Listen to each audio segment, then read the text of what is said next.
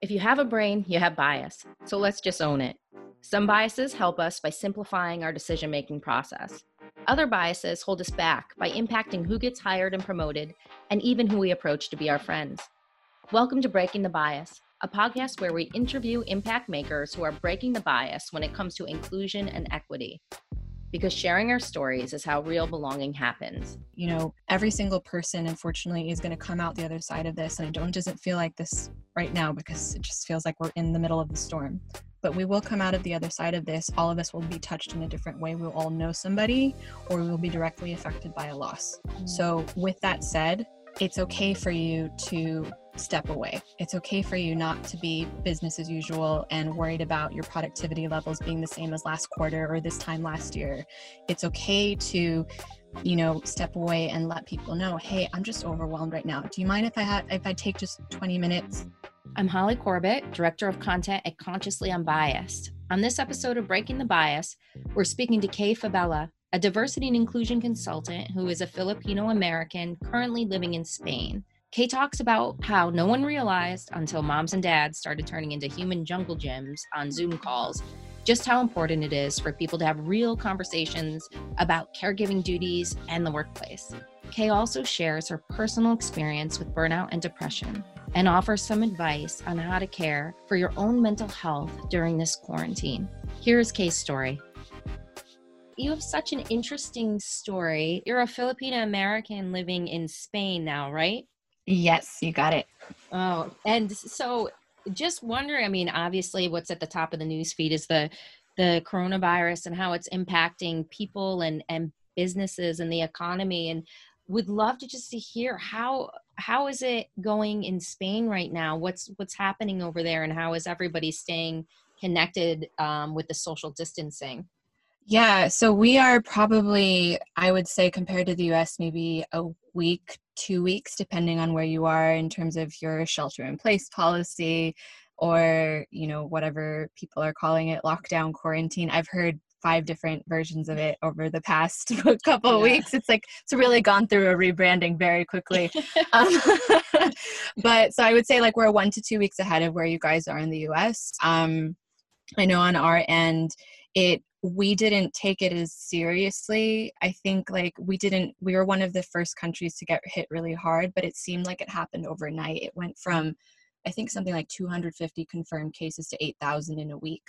Wow. So and and I mean the numbers are just you really for your mental health just can't can't look as much at the numbers. You have to stay informed and aware, but it really is and like I was saying to you even before the podcast, I the only safe place in my house to record right now is the closet because we just have sirens going off um, you know rather rather frequently.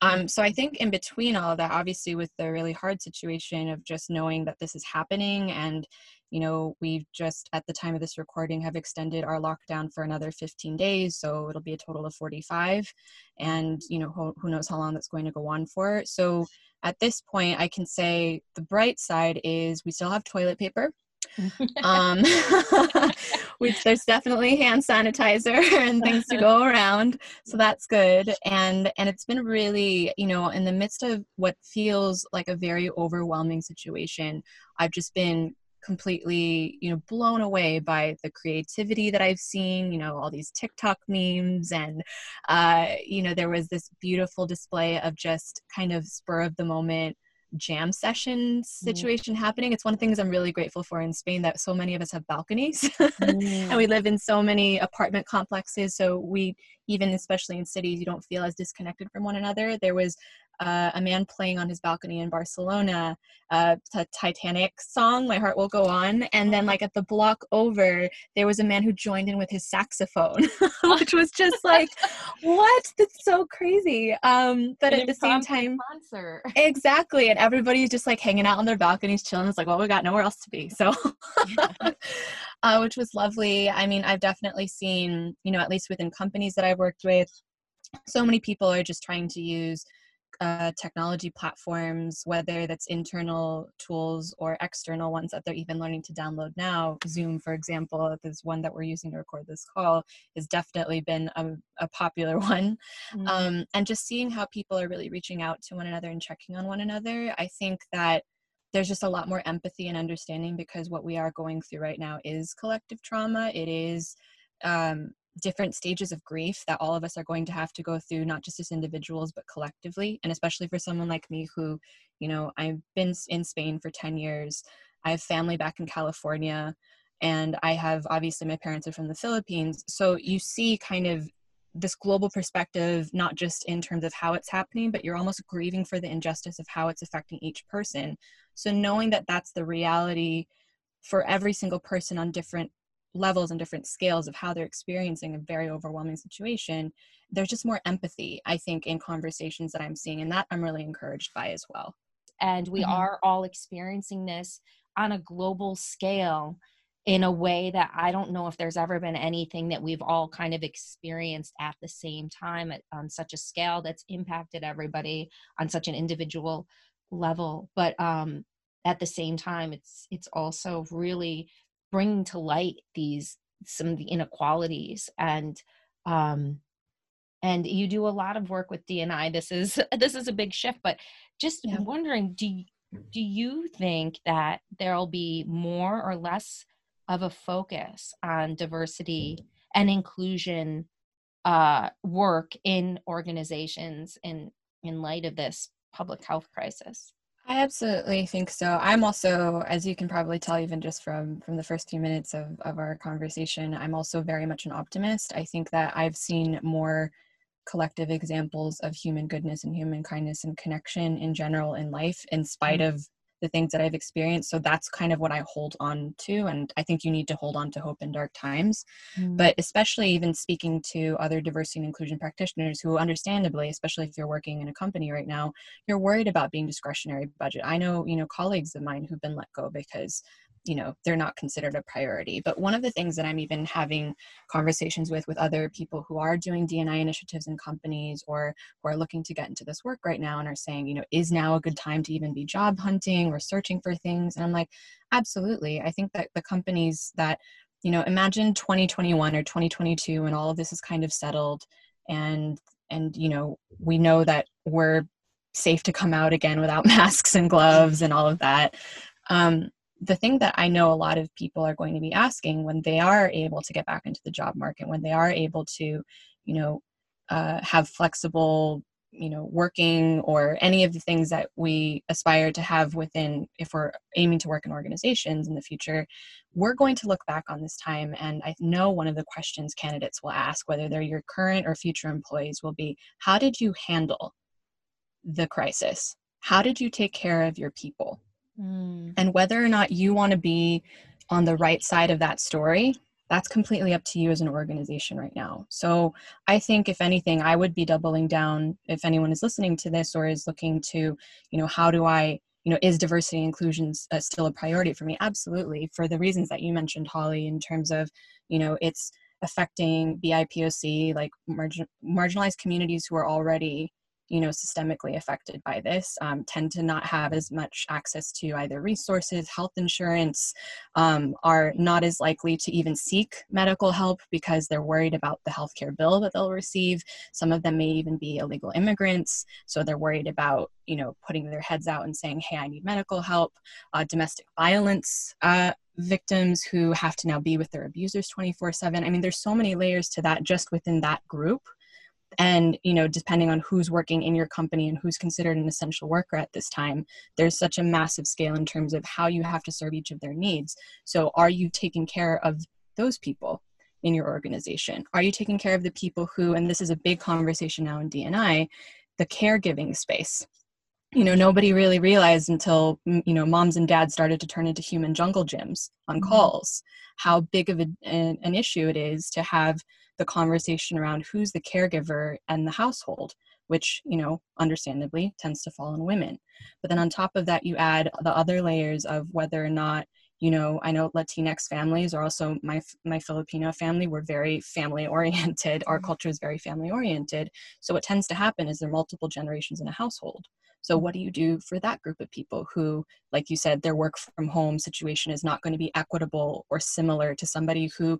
maybe has access to more things or more resources or more privileges, right? So, just because we're not seeing people, and even though you know there's so many things that you can consider now as a company you really have to be thinking about not just how are you building the current culture and continuing to take care of your people right now but also taking care of the people who are going to be looking to you and what your company did in the future. So I think diversity and inclusion is absolutely something com- companies should continue to prioritize right now, and even more so now while we are sheltering in place or working from home, and this is affecting all of us in different ways and in ways that we can't even see each other every day because there's also the additional mental health, loneliness, you know, conversation to this that we're also that there's also a huge part of the conversation that we're not that we don't even have the data or the understanding of how this will affect people moving forward. So I think all of those things really are diversity inclusion issues. And if anything, we should be doubling down on it. Yeah, and I think I, I love your your take on optimism and you know tr- trying to find the the silver linings. And you know, before the coronavirus, there's a lot of talk um, on LinkedIn, for instance, about the human leader and, and human workplaces. And this this um, coronavirus crisis where now so many of our uh, we're working from home and our personal lives are, are overlapping with our our work lives i think my hope is that it will break down some of those barriers from uh, employees and workers really being able to bring their whole selves to work because we're seeing people beyond just their their role in in the workplace. We're seeing them as you know multidimensional with all these different aspects and identities and um, accounting for all of that uh, workplaces that are able to embrace that accommodate that that are able to um, give employees you know a little bit of space some more understanding like you said okay empathy um, I I too believe will come out on on top because I think that makes for a more loyal workforce. I think it makes for a, a more productive workforce. Maybe not in the moment, maybe not right now, but definitely in the long term. And if you're in it for the long game, then that's that's what's important. Um, I think people are are your greatest resource. So absolutely.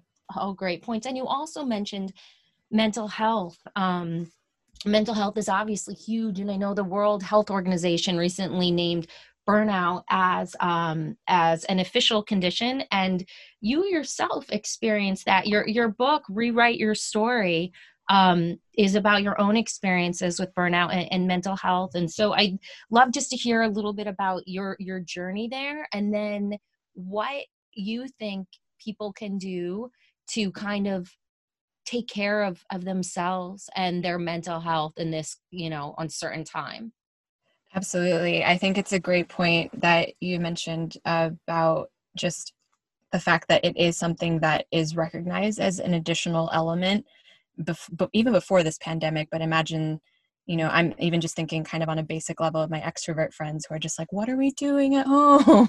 We need human connection. It's been so long. Um, but you know jokes aside i think mental health is a conversation that i'm obviously very passionate about for the reasons that you said because i was unfortunately someone who was affected by burnout very early on in my career.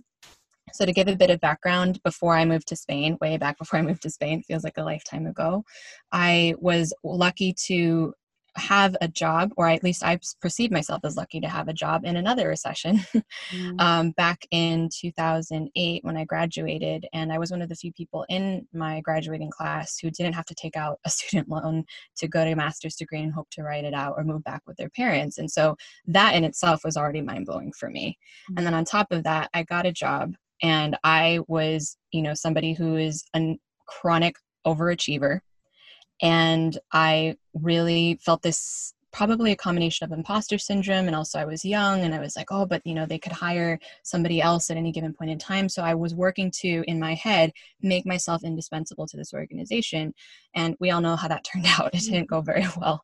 And I remember it was a sunny Saturday morning one summer that I was on the East Coast and I was calling my family back in California. And I just remember struggling to find the strength to actually you know raise my hand to even leave my bed to call my parents so i just kind of reached for it on my bedside table and when i finally picked up the phone i just remember saying mom dad i've been crying for four hours straight i don't know what's wrong with me mm-hmm. and and i realized you know soon after that when i did manage to get to uh, and i have luckily had access to you know medical health uh, medical medical insurance and health professionals. Um, i managed to see somebody who diagnosed me with clinical depression mm. which i then ended up, ended up having to spend over a year recovering from. And i think that you know this was a real wake up call for me because i was 22 i was very young and i didn't realize even for myself, you know, what I was chasing was this idea of success, but more for the I feel like I have to earn my right to be here because I don't know. It was probably just a you know a feeling of the lack of uncertainty, the not even knowing how to reach out to people to let them know that I was struggling. You know, working long hours, working weekends, regularly pulling all nighters for work, and and so I unfortunately learned the lesson too late that I had to kind of ease up off the gas pedal and approach things from a place of you know not you know what's the next box to check off but rather what feels like the next right thing for me in this moment. And that was a very humbling experience. And i think that when you've you know whether it's anxiety depression or any sort of mental health disorder whether it's something that has happened to you from a, a particular circumstance or condition you never want to feel that bad again. Mm-hmm. it's something that I think I'm glad in a way that I learned it early because it's made me much more intentional in my career choices, intentional in my decisions personally as well. A big part of the reason I moved to Spain was because I was like, well, you know, Spanish is something that I've always wanted to really get good at. I was thinking of, you know, going back to the job market later. And, you know, Spain was a place I'd studied abroad in undergrad and I really loved it. I said, you know, I'll go for a year, I'll teach English and I'll come back and I'll, you know, start my job. But I want to do something that feels right now like the right thing for me. And obviously I met my Spanish partner, my husband, um, my first year, and so now I've been here ten years, which is um, you know a whole other story in itself. But what I realized as a result of that, and one of the reasons why mental health continues to be so important for me, is because as somebody who is more introverted, who you know still has her ups and downs, you know, battles with either anxiety or depression, um, has to actively work to maintain and manage my mental health it's something that even for a person who considers themselves strong or a person who is trying to show up to a work culture that requires you know productivity and ROI and KPIs over mental health I think that it's something that's often a missing component in the conversation you know millennials especially which is you know what I identify as are called the burnout generation for a reason mm-hmm. um, and I think that it's because of the the broken work culture that we've had where we're trying to force people into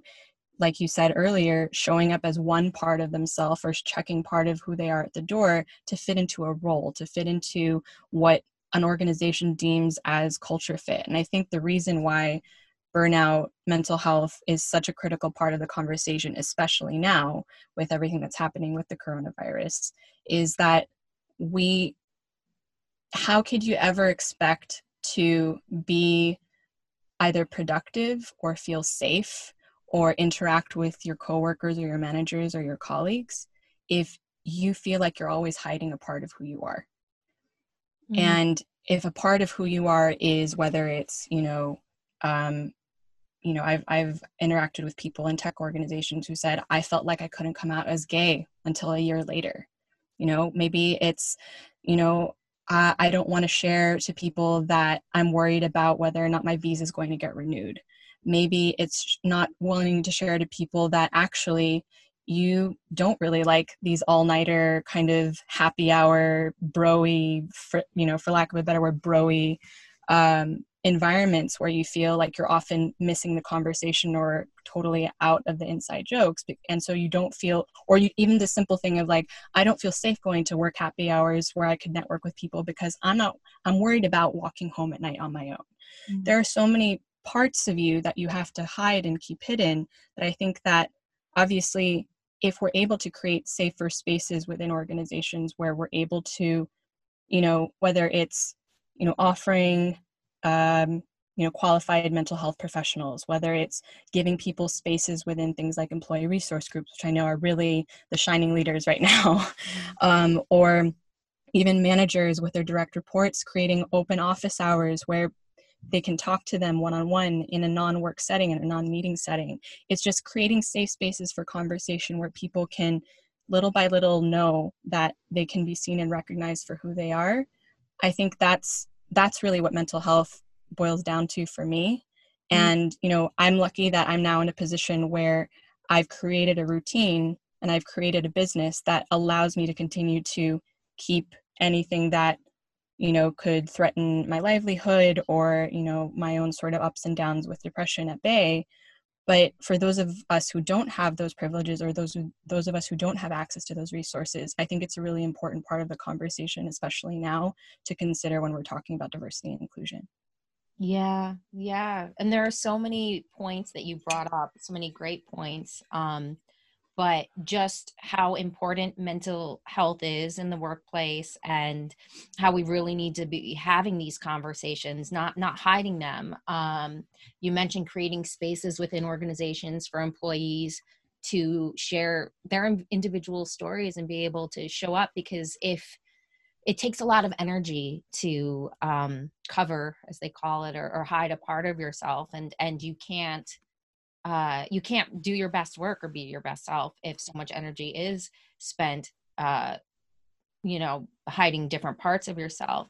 And as you were talking i was just thinking of you know all of the the individual situations that uh, people are are going through right now um, people who are struggling with anxiety and, and depression and how that could be amplified now because of the uncertainty uh, for the future and um, because of our also our inability to be able to connect in the way that we normally would be able to connect. Um, there are so many different experiences that people are having from people living alone in apartments for example in new york where it's shelter in place um, and experiencing loneliness to working parents, um, intergenerational families, as you mentioned, who are now doing triple duty with homeschooling and balancing work, the people who are, like you said, trying to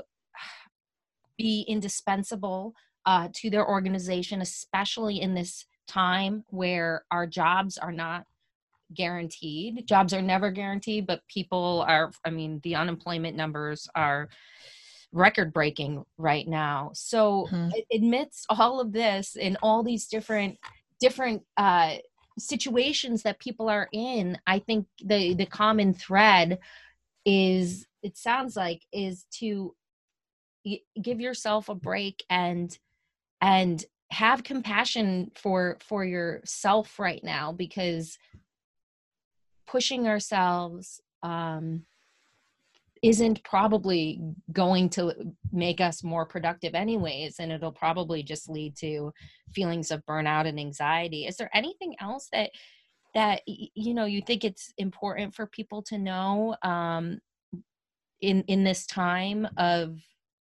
of uncertainty that they can do to take care of themselves?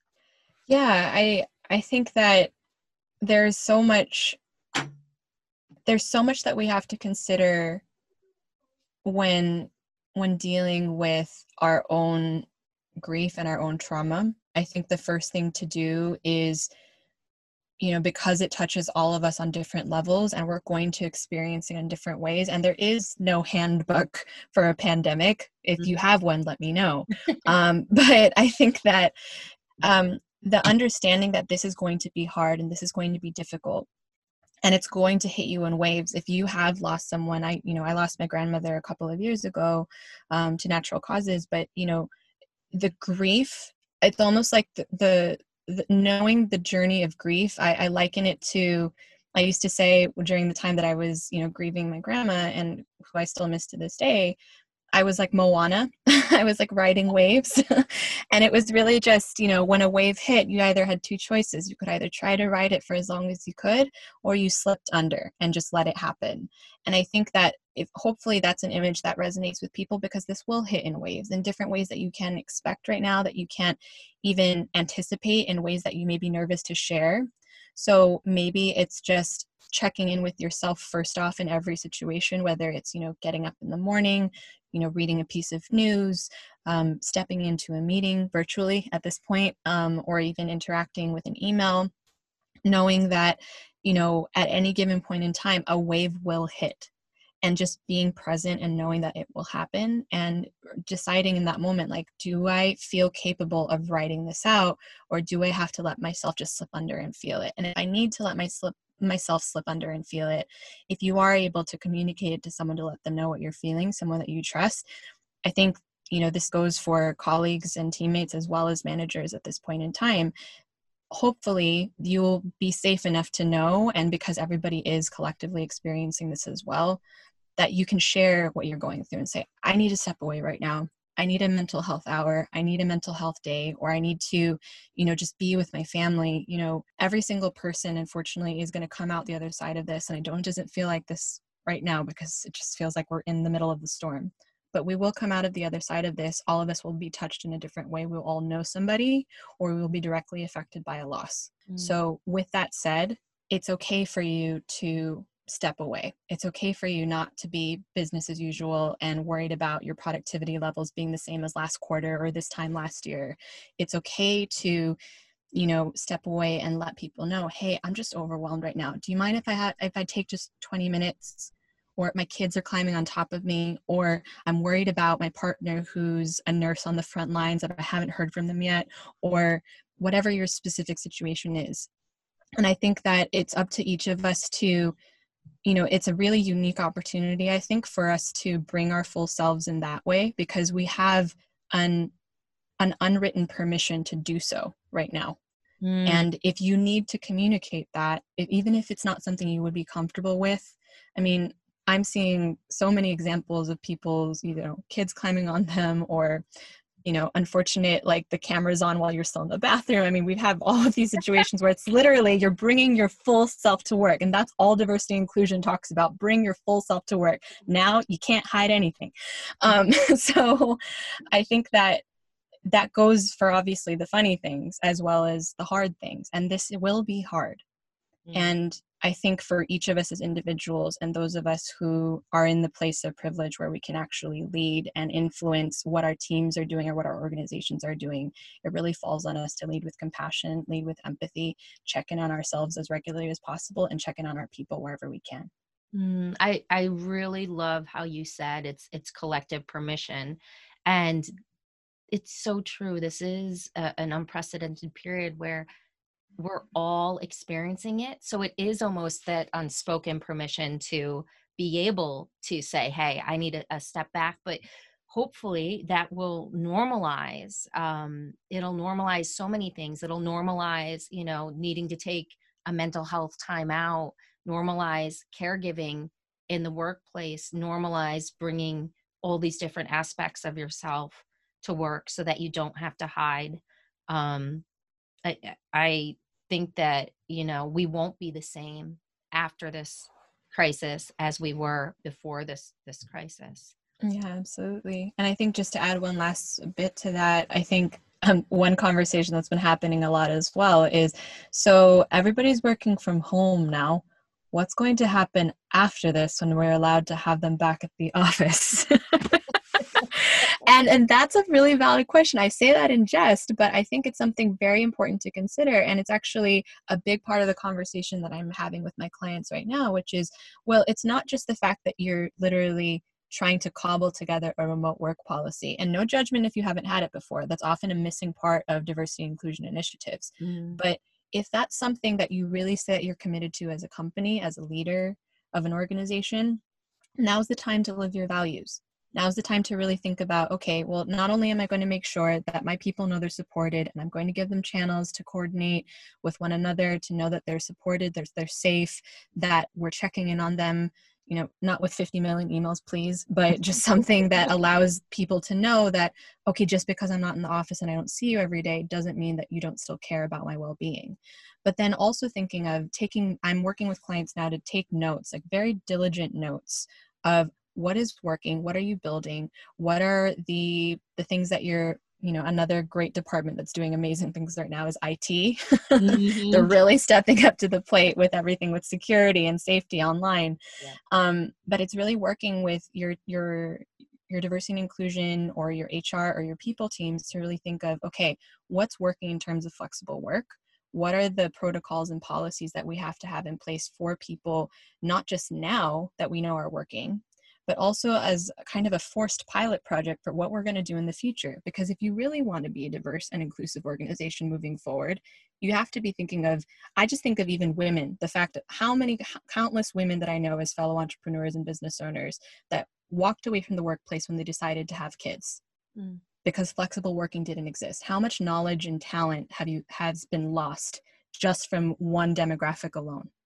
Right? I, or yeah exactly and i do think that you know workplaces just aren't set up for women or or for caregivers but eh, now hopefully you know it won't be the majority of the caregiving duties falling on women. Hopefully partners too will start to shoulder some some of that burden so that we can create workplaces and homes that that work for everybody and allow everyone to succeed Absolutely. Absolutely. So so yeah, I think that thinking about how do you support your current workforce with flexible working, but also think of how to make that a more integral component within the diversity and inclusion conversation because I think that really will like you said no one no one will be unaffected by this this is going to change everyone and i think it should change organizations for the better in terms of well if we say that we want to equalize and democratize opportunities for all people this is another the way that we should do there's this is another way that we should do that.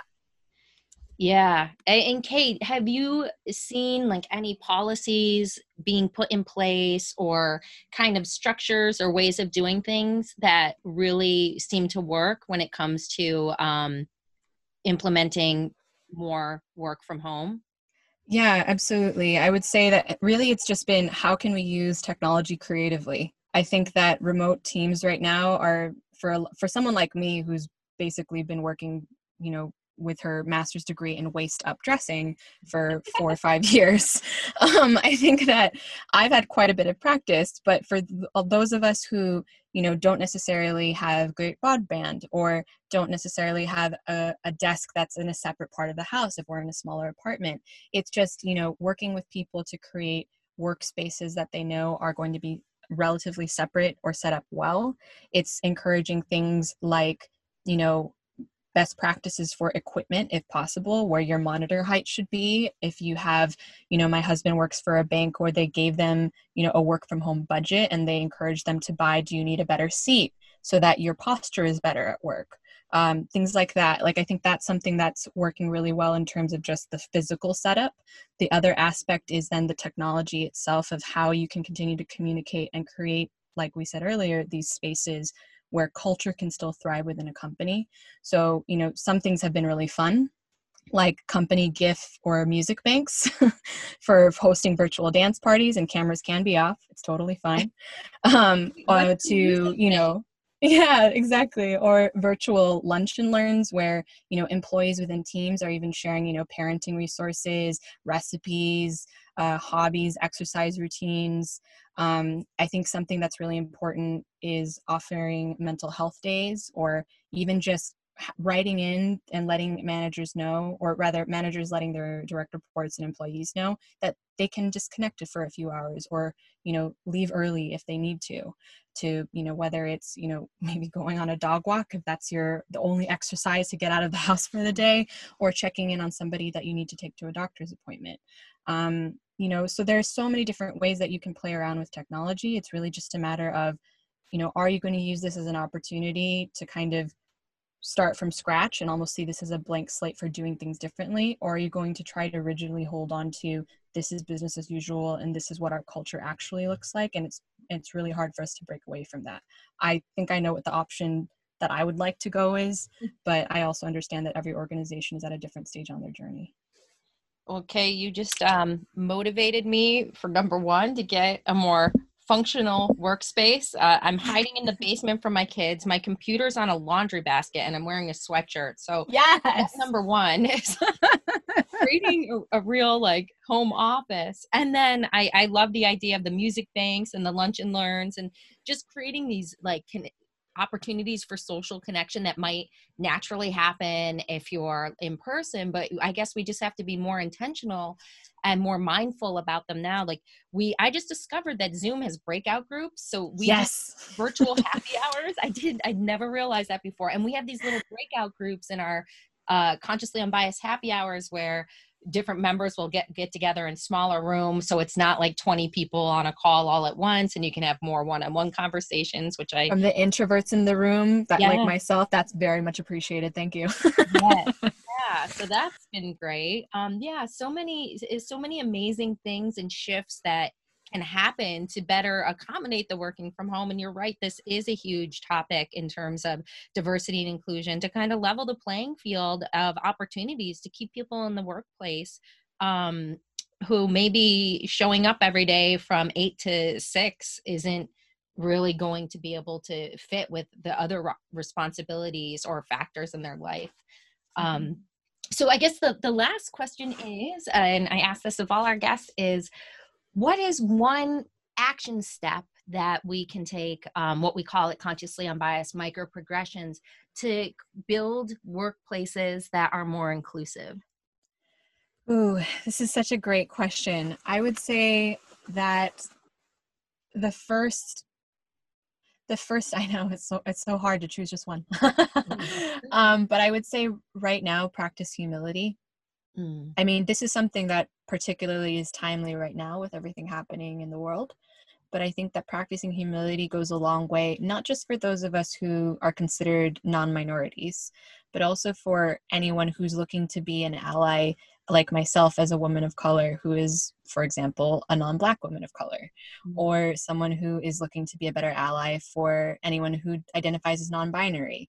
I think the humility is something that's really important that requires you know diversity and inclusion to me is not just a couple of buzzwords but actually an ongoing practice and for you to practice and build the muscle and you know there's i was saying this to someone the other day it's not like a super mario brothers game where you just magically get to a level where like i'm woke yes i win um, but it's rather an ongoing um, you know just journey of oh i didn't realize that i didn't know that this is a bias I have to dismantle. This is a privilege that I have that I can use.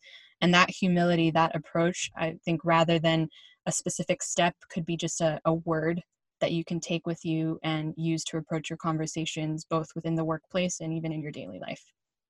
Mm, so, by humility, um, you're saying one way to cultivate it is just to recognize the areas where you may have privilege and how you can use that to to help others who may not be in the same position?